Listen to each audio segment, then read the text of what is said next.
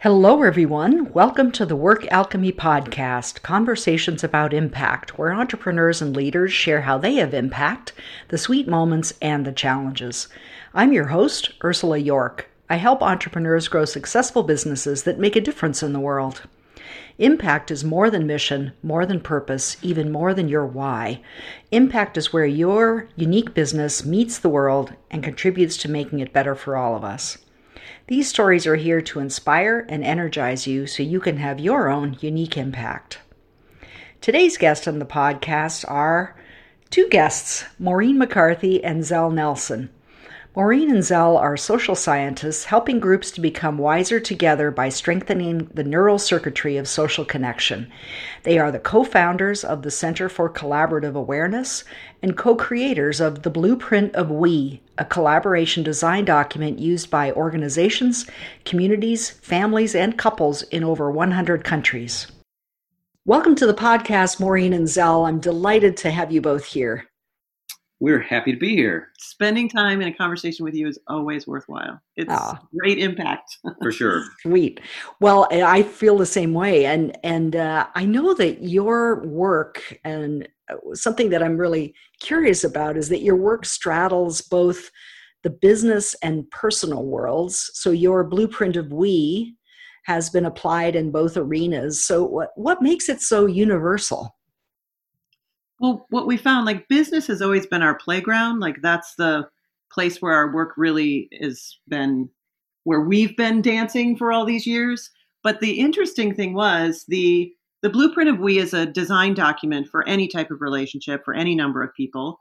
And just like you design, you know, a smartphone app or a piece of furniture, like relationships need design in the same way. So in realizing we were out there helping groups design business relationships, the number of people going through the process in their business life said, well, wait a second, now I want to take this home with my spouse and my kids and then my housemate and the person I'm renting to and my board of directors at my nonprofit.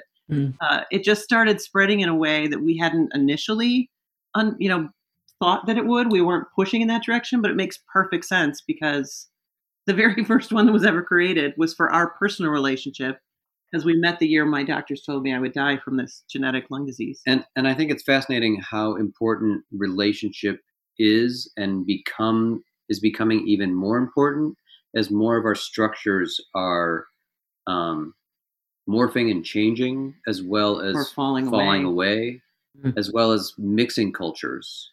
Like my culture and uh, Japanese culture are very different, and when I interact with across the globe, we need to design our relationships rather than trying to fall into old structures. Yeah, and be more conscious about it and make actual choices rather than uh, kind of defaulting to what you may have learned in childhood or or how you've been affected by later relationships. Right. Yeah, that's great. Well, Maureen, you mentioned your your story, so let's let's talk about that. Your your life is an extraordinary story, and your lives together so, Zell, you're part of that story as well. So, feel free to add anything. But um, tell us what you've learned from the experience that you've gone through, and and and I guess my next level question is really about how can we apply that to our businesses and organizations. Two big questions, but sure. So I was diagnosed with a rare genetic lung disease um, at like 21, and told I didn't have that much longer to live. Uh, and it was certainly a big surprise because part of that was how do I live my life for the next few years if I don't have any of the traditional things you plan for and do uh, at my disposal? Like those kinds of things sort of were off my radar. And what's interesting about that, like I have, I have this crazy lung disease. I've now lived far longer than anybody thought possible. Um, the disease is very rare, so there's not that many. It's only in women. There's only about 2,000 women in the world that have been diagnosed. And I've lived longer than most anybody ever has. But what's interesting is that in the in the experience of creating a more custom designed life, because that's what I needed to do at that point, I changed my brain to interact with my body, health, illness, death, uh, marriage, children, everything that sort of business, business, yeah, my work for sure, everything that sort of be, became a big question mark. I got to start custom designing. And what that did, because I do this work through the lens of neuroscience, like how our how our brains interact together in groups, I changed my brain so drastically that I've lived longer. And that was not I didn't think about that at the beginning. I didn't set out to do that. But it ended up being I I have a relationship to stress that's so different than most people uh, that I don't feel the massive amounts of pain in my body for the most part. I'm, I'm living in a different state above them. I'm not worried about dying. I'm not stressed out about things as often as other people are. Because when I do get into those places, like I do get stressed sometimes for sure. But what happens is I can't breathe when I'm in that stress. I can't lift my hands over my head or take a shower or get dressed. So life kind of comes to a standstill if I'm if I'm stressed out. So it was this like, all right, I either have to give up on life if I'm going to do this stressful thing that I've done prior to this, or I need to design a new way. And in that design of my personal experience, and then Zell and I, as a married couple, him taking care of someone who has a progressive lung disease, I'm, I have 10% lung capacity left. I've been on oxygen a third of my life. Um, but the way he interacts with me being in that space, because he's changed his mind so completely as well, the way we do this dance of being in this space of yeah you could die at any moment now or you know you're you're you've got lungs that mean we can't do half the things that people do right. uh, he's got such a clean mind himself by questioning and using stress to as a design tool for relationship for life for interacting with things um, that became a personal journey for us which turned into all right this is working differently with our kids with our clients. Like we were we were using these tools and processes that we were coming up for our own personal life and spreading them out through organizations and seeing the impacts that they have when you design from that space not where it's problems and fixing things and things are broken and people are broken and there's a problem we've got to fix. Like all that kind of thinking is actually what makes it incredibly difficult for me to breathe so we began designing new ways, looking at sort of the architecture of our human experience under a different lens. Um, and that's where most of like the tools and the things we've been doing have come from. It's been sort of interesting. For sure, we're in relationship as we, you know, go about living our daily lives. We're also in relationship in our businesses. I mean, we spend. Um, I mean, it's a little different now with the being at home so much, but we literally are with our business colleagues a majority of our lives. Mm-hmm. Um, it's as vital to be mindful and use the things that come up to design better that they, they point at what's important i think that's one of the biggest things what we learned very early on was that stress is not something you push down or avoid it's literally something that you want to shine a flashlight on because it's great to design your life from, to design your work from. Because when something triggers us, we call it a ping, when some, you, something pings you, um, it actually is pointing at what really matters to you. And what we tend to do is we design from the place of, oh, that triggered me, that, that pinged me, I don't like it. Let me design from the thing I don't like. But what we've come to know is that when you just shine the light on what bothers you, you can then also shine a light on the thing underneath it, which is what matters most, what you value because you will never be triggered by someone unless you believe they are not honoring something you value. Hmm. And when you take action from the place of what you what matters most to you, what you care about, what you value, your action, your design is so much different. And mostly because you literally have your full brain at your disposal. Where when you think about problems and you're you're stuck on the problem solution model, um, there are whole neural networks that go down in our brain, including most of our social network, which is allows us to be co-creative in that space. Hmm. I was very struck by something you said about um, pe- you're only triggered when people don't honor what you value. And I've done a lot of work with people around what do you value, and and with the uh, knowledge that that influences and has everything to do with the impact that you end up having. But uh, talk a little more about that. I, I mean, that's a triggery moment and what what happens when people don't honor what we value so if you look at it from if you look at the brain from the idea that our brain is a meaning making machine that metaphorically operates like an enormous filing system and when i take in information through my senses I'm then connecting to the filing system of my mind to pull all these files and put them, like drop them in front of me to say, oh, this is how I make meaning of the world. So I have to have a filing system of experiences over the course of my life to make meaning of what's in front of me today. And and the filing system contains everything from, you know, what your best friend and you did when you were 12 to what you saw in a movie or read in a book or what your boss said last week. Like we're constantly creating the filing system of our mind. So no baby is born with like a top value of respect or responsibility or financial stability. Like we're not born with those values.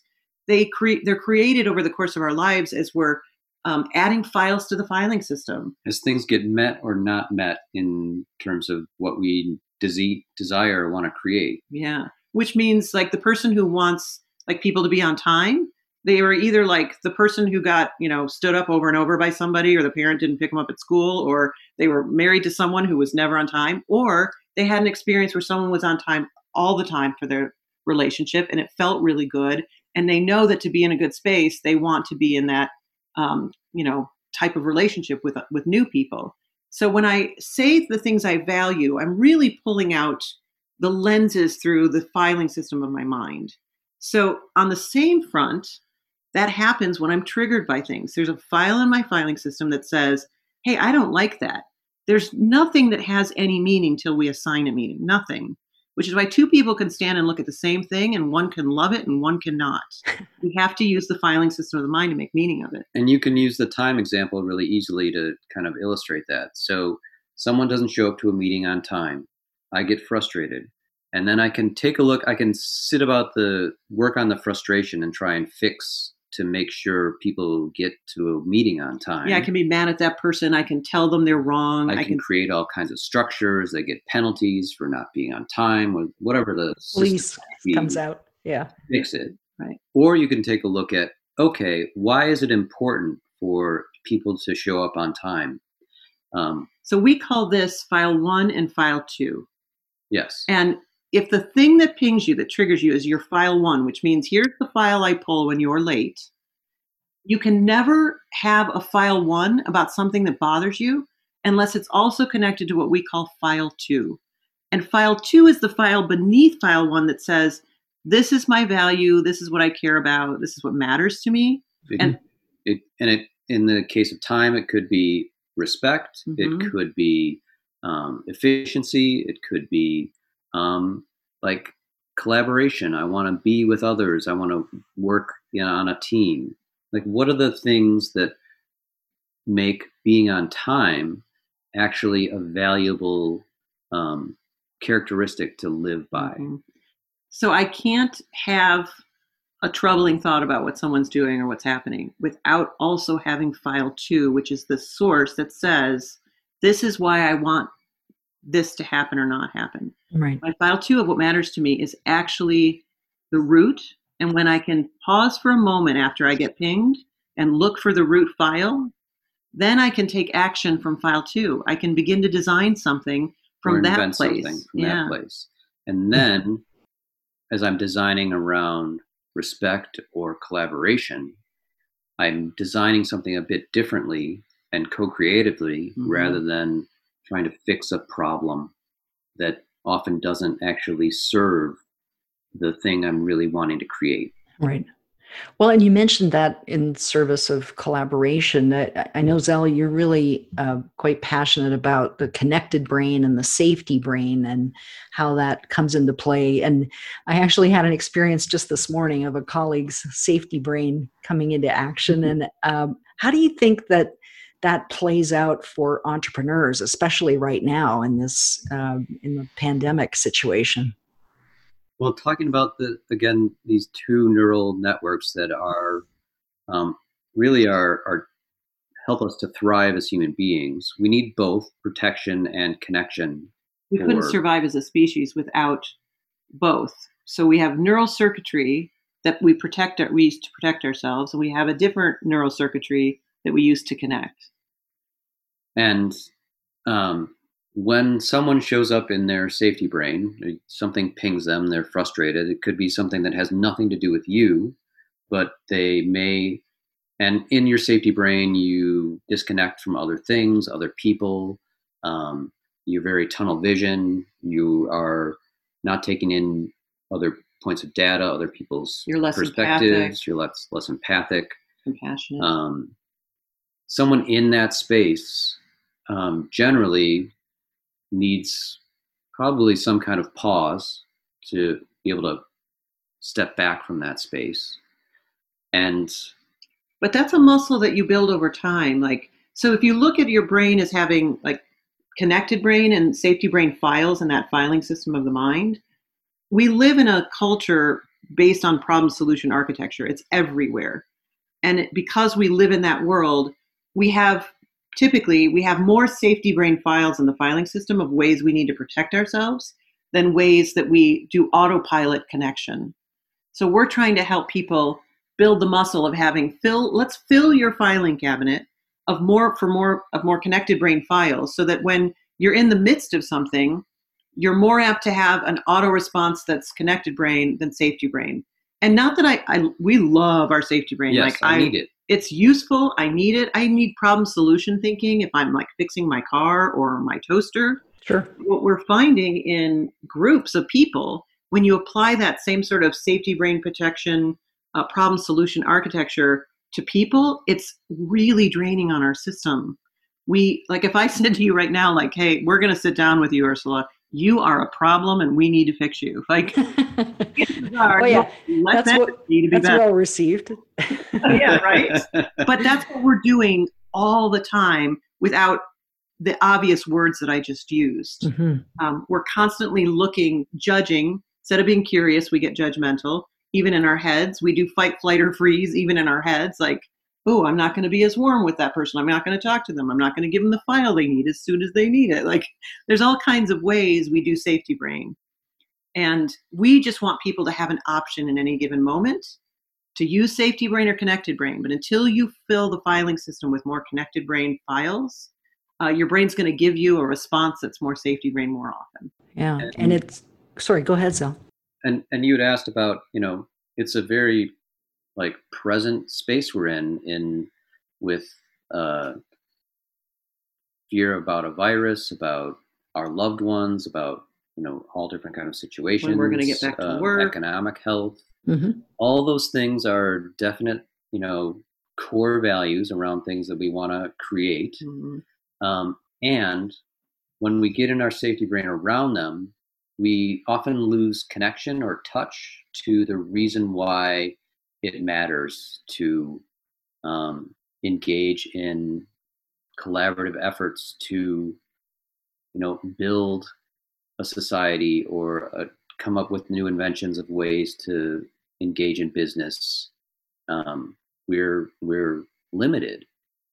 Um, and so, speaking to this idea of so many of us are in our safety brains on a regular basis, especially heightened now, um, how do we help people get from file one down to file two of what does it matter? What's what's important to us, and how do we design something that gives life to that? And hmm we see a lot of that happening as we have physical distancing. A lot For of people are actually connecting more. Which Yes, ironically. Yeah, it's really great. and coming Yeah. up with new ways and dropping into a deeper connection, a different level of connection, because they understand the the thirst and the desire for connection. hmm Yeah.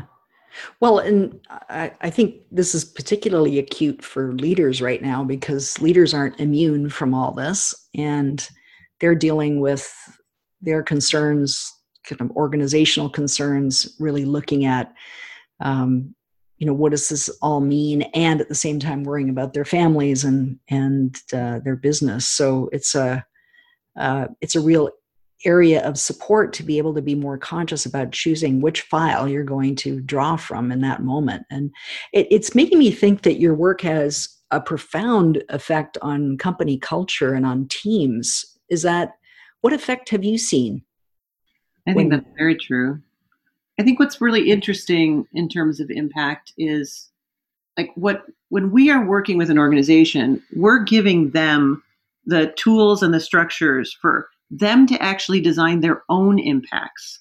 Like, how do you create the um, the space for them to know how to become more impactful by getting in a space with a more connected brain um, approach? I think there's a great story here, um, and Maureen's got more um, firsthand knowledge of it of the the lawyer's story with the group that went to the went on the train and Oh yeah, yeah. This is an interesting story. Um, we used to live in Scotland, and we had a client there who uh, their organization had been in a ten-year lawsuit with someone who was forced to sell their land for a safety procedure that the company needed to do, and the man sued the organization, and uh, the lawyers for the organization told these four people who worked there they were never allowed to talk to that man, don't answer his emails, phone calls, anything like do, no Right. communication whatsoever, and they controlled it. It was costing them millions of dollars over time and still hadn't been settled. And as we started working with the organization and, and they began to see like where is our safety brain going on and where how can we be more connected and be more mindful with how we're working uh, these four people came to me and said like we don't feel right not speaking to that man like we know we don't have the ability to you know we're not trying to get him to settle the lawsuit or anything we just really feel like what matters to him matters to us and we want to talk to him about what matters to him about his land hmm and I said, well, why don't you ask him to do that? Like, see if he'll talk to you. So they reached out to him. They lived eight hours apart, a, train ride, eight hours apart from each Oh, other. So the four employees took a train, and the man took a train, and they met somewhere for lunch. They ended up having a three and a half hour experience together. Mhm. and it was just a like tell us about your land tell us about your family. We know it's been in your family for a long time. Um, how was the experience for you? Like they just had a heart to heart conversation. And at the end the man said like this is all i ever wanted. I understand your safety procedure. I understand needing my land to accommodate it but no one ever said to me we really appreciate you and we're so sorry you had to sell your family's land. Oh no one from this big company ever told me that. Hmm so they they left like giving each other hugs and feeling really connected with not trying to change anything just have the conversation. By the time they got back uh, the long train ride back there was a message from one of the company's lawyers that said hey we don't know what happened but the entire lawsuit's been dropped. Wow. That's amazing saving them countless dollars and time and energy in something that could have been taken care of so early on if we would just stop and like pull down that protective idea at the start. Like just doesn't mean you don't need to use it sometimes. You absolutely do.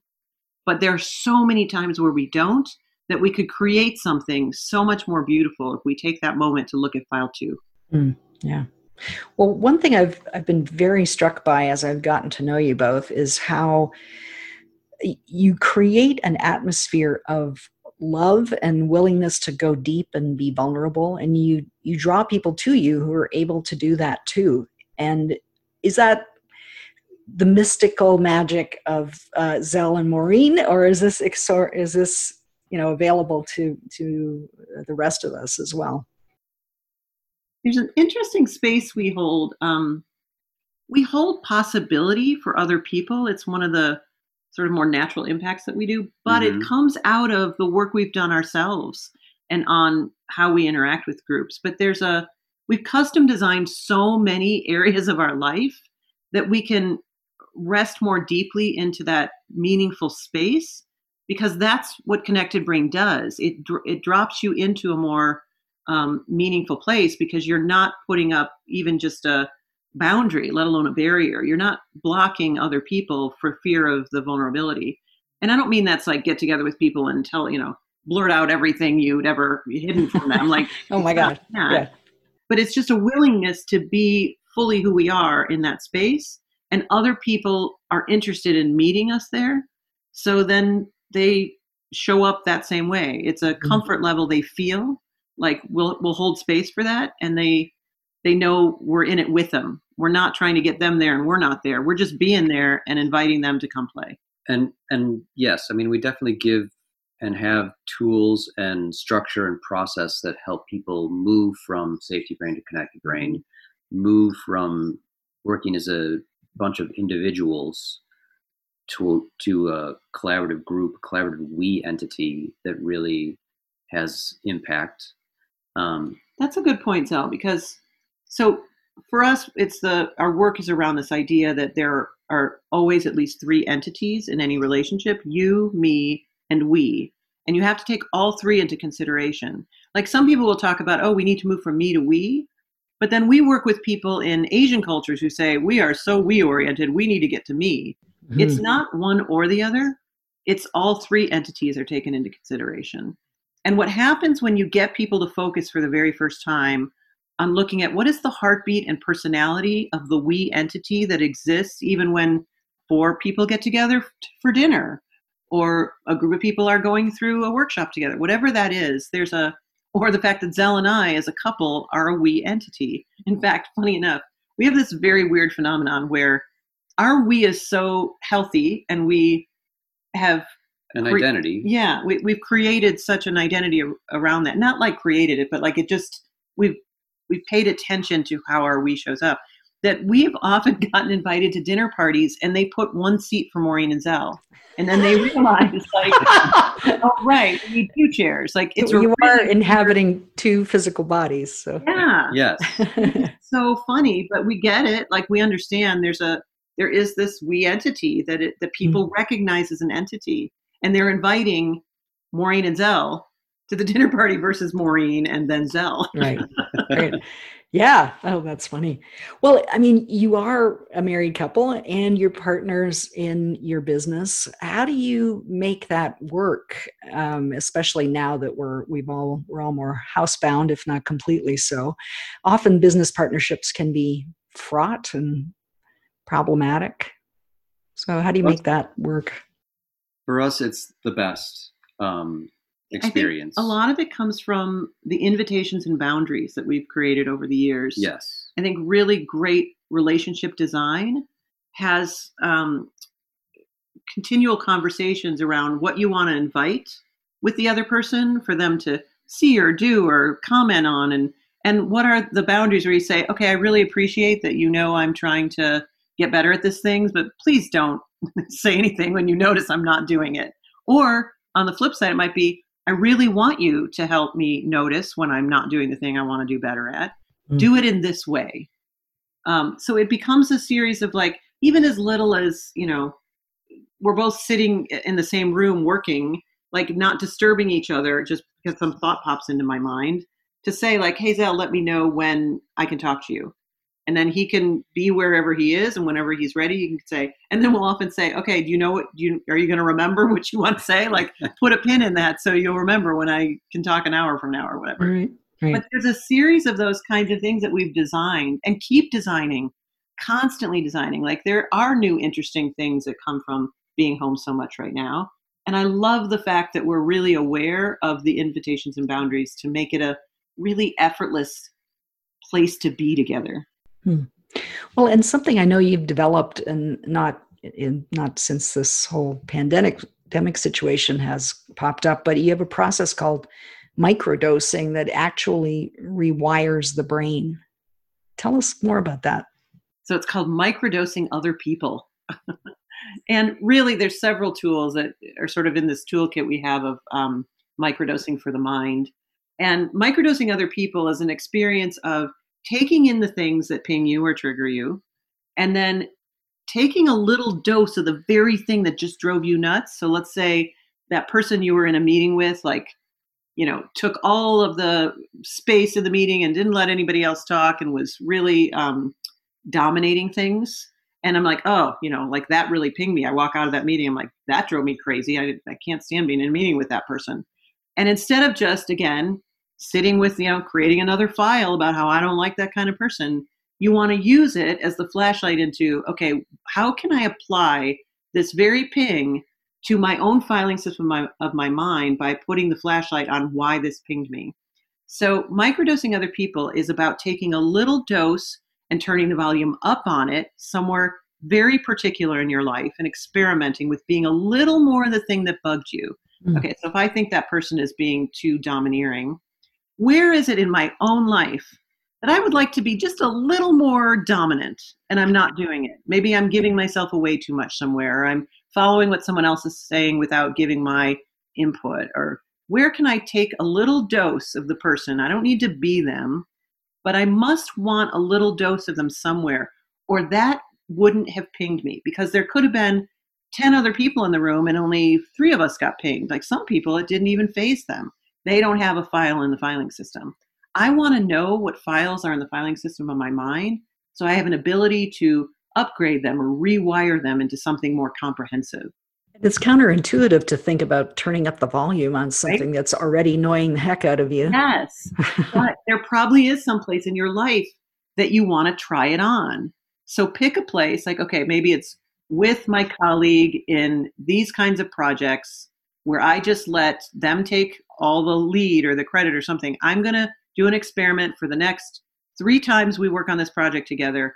I'm going to make sure I like put my voice in more. Like really stand for what matters to me in the design of whatever the project is. Like just play with it a little.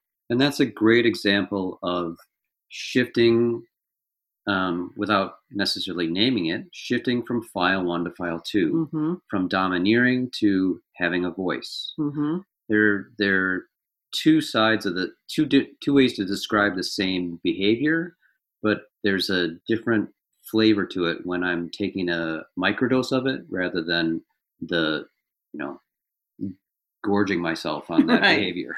So the microdosing also says where do you want to turn the volume down? You do two different experiments. So now I can look at okay, is there somewhere in my life where I'm being a little more dominant than I'd like to be? Mm-hmm. Maybe I am like, you know, controlling my kids too much or not letting someone uh, have something I've created because I want control of it. Like, where am I where's a little place that I can turn the volume down on that as an experiment? None of these are ever like, okay, now you got to do this every day for the rest of your life. It's an experiment. Right. So play with that. Like, okay, with my kids for the next week, I'm going to pull back a little on being, you know, the cop parent around their homework or something. Like, how can I actually play with the space of turning down that dosage? And what ends up happening as you do the experiments is, and this is the thing that fascinates me, as I start changing the filing system where I don't have quite that grip on dominant people anymore, because I've I've in essence, instead of making the guy at the meeting other when he's dominant, which is the pushing away, your other, you do that, I don't do that. I'm now saying I'm going to take a little bit of you into me. I'm going to do a little bit of that. You're not other anymore. We are together. Mm-hmm. Um, there's something that happens where the next time, after I've played around with this for a while, the next time I see someone who's dominant, I'm just not triggered in the same way. Mm-hmm. It blows my mind how that works because the the ping is just saying, Maureen, there's something about dominance that matters to you. If you just hear me, myself talking to myself, if you right. just hear me and do this little thing, you're not going to be so bugged by it. You might show up in that next meeting with the dominant person and have more of a voice. And there's two things that make it really impactful is finding that piece and then trying it on. When you try it on you play with it like maureen's talking about and you also reflect on what was it like when to be a little more dominant to have my voice be stronger? How did it feel? Did, what were the good things about it? Would i change anything about that little piece so that i can be doing these micro design um, injections into how do I show up as a leader? How do I show up as a, a teammate? How do I show up as a, a boss? Like, how are those um, roles I play can be enhanced by the noticings, the pings that um, are on my landscape? Well, hmm. what's interesting too is that the, we typically are working with groups to look at the pings, like things that trigger you but you can use microdosing other people around things that delight you. They're they're the same for sure. Yeah there's those are pings as well. If i'm pinged by the fact that you know you're so kind or so generous or you did a really cool thing about um, you know creating some innovative new thing that i'm interested in i can also do the microdosing turn the volume up turn the volume down on the person who's innovative. Where do i want to have a little more innovation? Where do i want to have a little less and i want to just use what i've already created instead of innovating again? Um, it's a great way on either end of the spectrum it's a way to look into this subconscious mind that actually rules your life. Like it's not our conscious thought that makes us do 98% of every action we take. It's our subconscious right. filing system of the mind that actually makes us do what we do in the world Yeah. Well, and that self-awareness is so important to leaders and and you're both leading your company and you're seen as leaders in your field. Um, I'd like to know what what does impactful leadership mean to you? What does that look like for you? I think there's an interesting so we look at not so our organization is called the Center for Collaborative Awareness because we realized over years of working with organizations that like self-awareness is brilliant and we need that but this next phase that we call collaborative awareness which is the awareness and the design of who we are together there's it includes self-awareness i also need to be self-aware but the awareness of group of who we are in that group is such a massive um, sort of next stage of who we are in our human experience and I think leaders have a really great opportunity to understand their own space within collaborative awareness, to become more aware of how they're holding space for groups, because that's a lot of what a leader does. But I think there's also a really interesting, so like consider that um, when we were little kids, if we were in class and a teacher said to us, okay, everybody go home and write a paper on, I don't know, like Martin Luther King. We would have all gone home and we would have gone to a library. We would have used the encyclopedia and the Reader's Guide to Periodical Literature and the card file. And we would have all basically come up with a very similar report on Martin Luther King. And we'd get back into class, and chances are the teacher probably had as much or more information than us. Well, what we're finding today, if you ask a group of, you know, fourth graders to go home and write something on Martin Luther King, they now have millions of entries on Martin Luther King. Right. Yeah. And some kid in the class might have actually been able to connect with like the great grandson of King and have a conversation with him. Mm. And we'll all be bringing in very different information, which is so we grew up learning how to gather information. Today, we need to know how to sift through information. Mm-hmm. And that changes the dance of the leader and the follower. And so we see that dance as more of a, you know, if if Zell and I didn't know each other and we got up to dance, we've lived with this rule that says man leads, woman follows. Put on the music, we'll basically figure it out. But Ursula, if you and I were told to get up and dance, there's no structure rules that we've been taught about two women dancing together, which means we need to take a step back for a second and say, okay, wait a minute, what dances do I know? When should I lead? When should I follow? You need to do the same thing. And then we need to exchange that information. That's where the collaborative awareness begins. Like I know what I know and who I am, and you know who you are, what what you can do. Now let's exchange the information and design how we're going to dance together.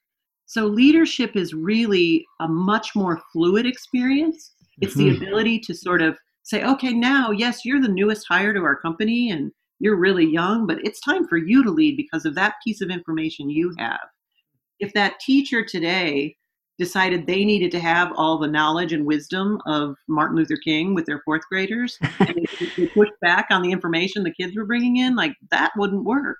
Uh, well, there has to be a dance yeah people have to be more open to what other people are bringing in. And and i, I wonder if I, I mean as a as a last question before we get to the rapid round what do you think are the opportunities right now for in these times for true collaboration? I mean i'm the eternal optimist. I can always see opportunities and i think they exist even now when things feel so challenging so our mantra during all of this is what does this make possible? Mm-hmm. because again we're looking at how to sort of pull back the curtain on problem solution architecture of our whole civilization and say how can we move into a different space? So it's not like oh there's problems out there with this stuff going on. How do we fix them? It's what does this particular landscape make possible? And that's a very different lens to look through. So it feels like in these spaces like we're actually like yes this is a a virus and a pandemic, but for the very first time in human history, all humans are pointed at the same thing. That is never happened yes. before. Yeah. No. What does that make possible for like our, you know, the consciousness of all that we are, all of us, to be able to do together? Mm-hmm. Uh, I think that's exciting. And yes, it's odd that it came about. Well, it's not actually. We have more safety brain files than connected ones. So the, the global oneness had to go online with something safety brain oriented. But there's a lot of connection coming out of it. And I think we're going to, if we keep in that space, especially as we're able to go back into being together, to to be able to find connected brain files to make meaning of the world instead of the protective like oh i don't know if i want to plan anything or i don't know if i should do that like if we're too uh, if we're not feeling the connection and i don't mean like touching connection but like feeling the connection with one another then we will make different things possible than if we feel that more connected space that we have an opportunity to create. Yeah, there's there's there's these micro design opportunities and macro design opportunities around um, this file two space again. Mm-hmm. Um, what are the things that have been highlighted or put the flashlight on of things that you value, things that matter? How can we bring like authenticity and meaning and like collaborative design, design our we together based on what we've been what's been highlighted. Yeah. I agree with you. I I I think these are exciting times in that way of looking at what is possible. I don't believe there's in our hyper connected world, and I kind of have quotes around connected because it's around connect connection to information. But I think this is really putting into stark light how connected we all are. Right. And it's it's around viral transmission, but it does highlight that what we do matters and that each person matters. And um, you know, looked in at through the lens of here's a way of looking at our relationships and, and how connected we are um, I think that's gives us a lot of exciting opportunities. And your work is just so perfect for this time because it helps us really expand on that, deepen that, and and really develop great connections that are going to help business and us in our personal lives as well. So that's I I I just I'm excited by what you have to say because we can see how connected we are and also how connected we want to be. Mm-hmm. Um, and that you know, coming back to the whole invitations and boundaries piece, like where do I want to be more connected? Where do I want to be less connected? Where do I want to have time and space for myself? And where do I want to have time and space for other and the we? Mm-hmm. Yeah. Oh, that's great. Well, I always wrap up these interviews with a rapid round of three questions about impact. Are you both game? Yeah. Please. Great. The first question is What's the biggest thing you've learned about having impact? Over the course of our lives? You can take that in whatever way works for you. I try not to confine it for people. right. Uh, for me, it's about dropping into a space of meaning, um, like mindfully, taking the pause to um, connect on a on a recognition level. I want to see the other person and invite them to see me. Mm, that's, that's, had impact for me. Hmm. Maureen? I think mine comes from the thing I mentioned before about holding possibility. Um, like living in this body with this lung disease and living a very different life and being one of the happiest people you can imagine. There's a space of understanding how the learning I've gone through myself, the, the self awareness journey, the collaborative awareness journey, um, makes an impact. And I, in turn, from that impact, get impacted from other people because they're willing to come into that space and tell me about their journey. And I want to have that kind of uh, an impact that's a woven together experience. It's not solo. Mm, I love that. The second question in the rapid round is What's the one thing you've consistently done that's contributed to your success and impact the most? Oh, mine is questioning my mind, like not believing everything my brain thinks. Mm. and having the ability to, in, in slowing my brain down enough so I call it the difference between living in the eye of the storm, which is like the stressful thinking or anxiety, and watching a storm two miles off the coast.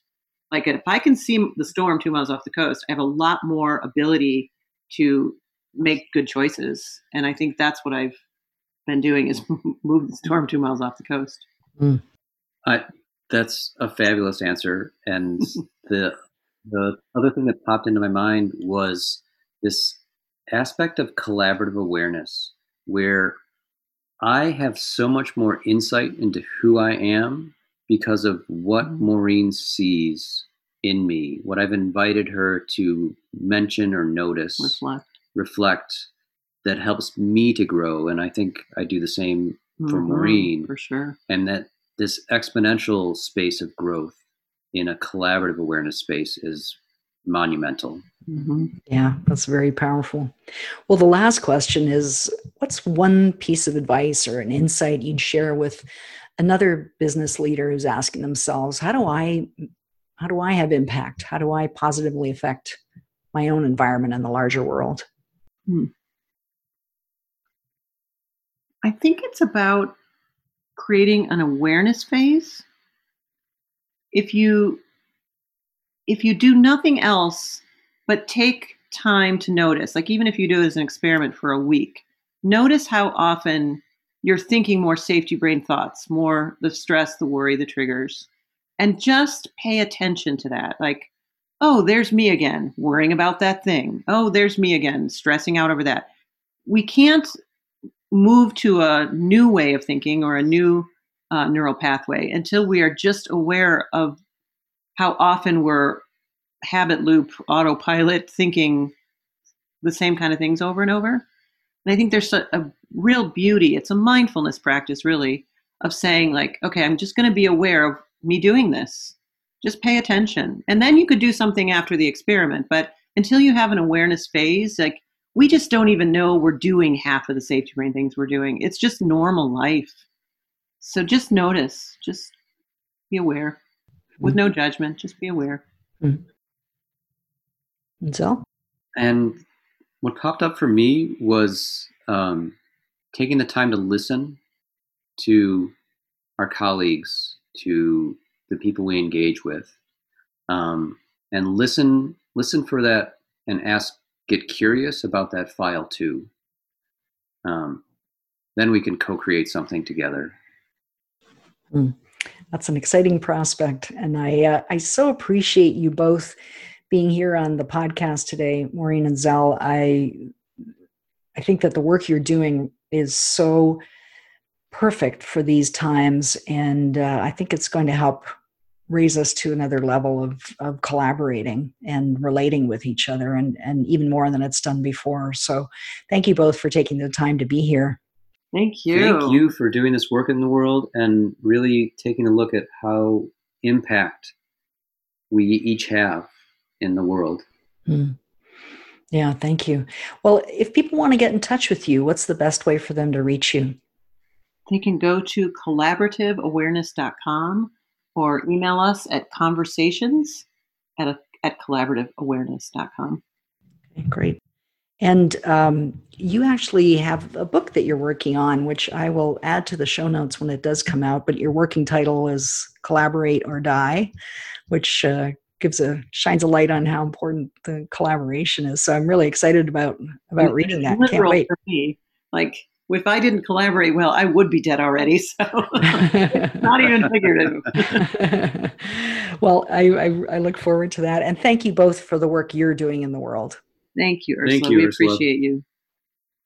Join us for more episodes. Subscribe to the Work Alchemy podcast on iTunes or Stitcher Radio so you'll know as soon as new episodes are available. You can even help spread the word. Leave a review if you like what you've heard. Thanks for listening. Until next time, for ongoing support so you can have your own impact, join our community of entrepreneurs like you by liking the Work Alchemy Facebook page.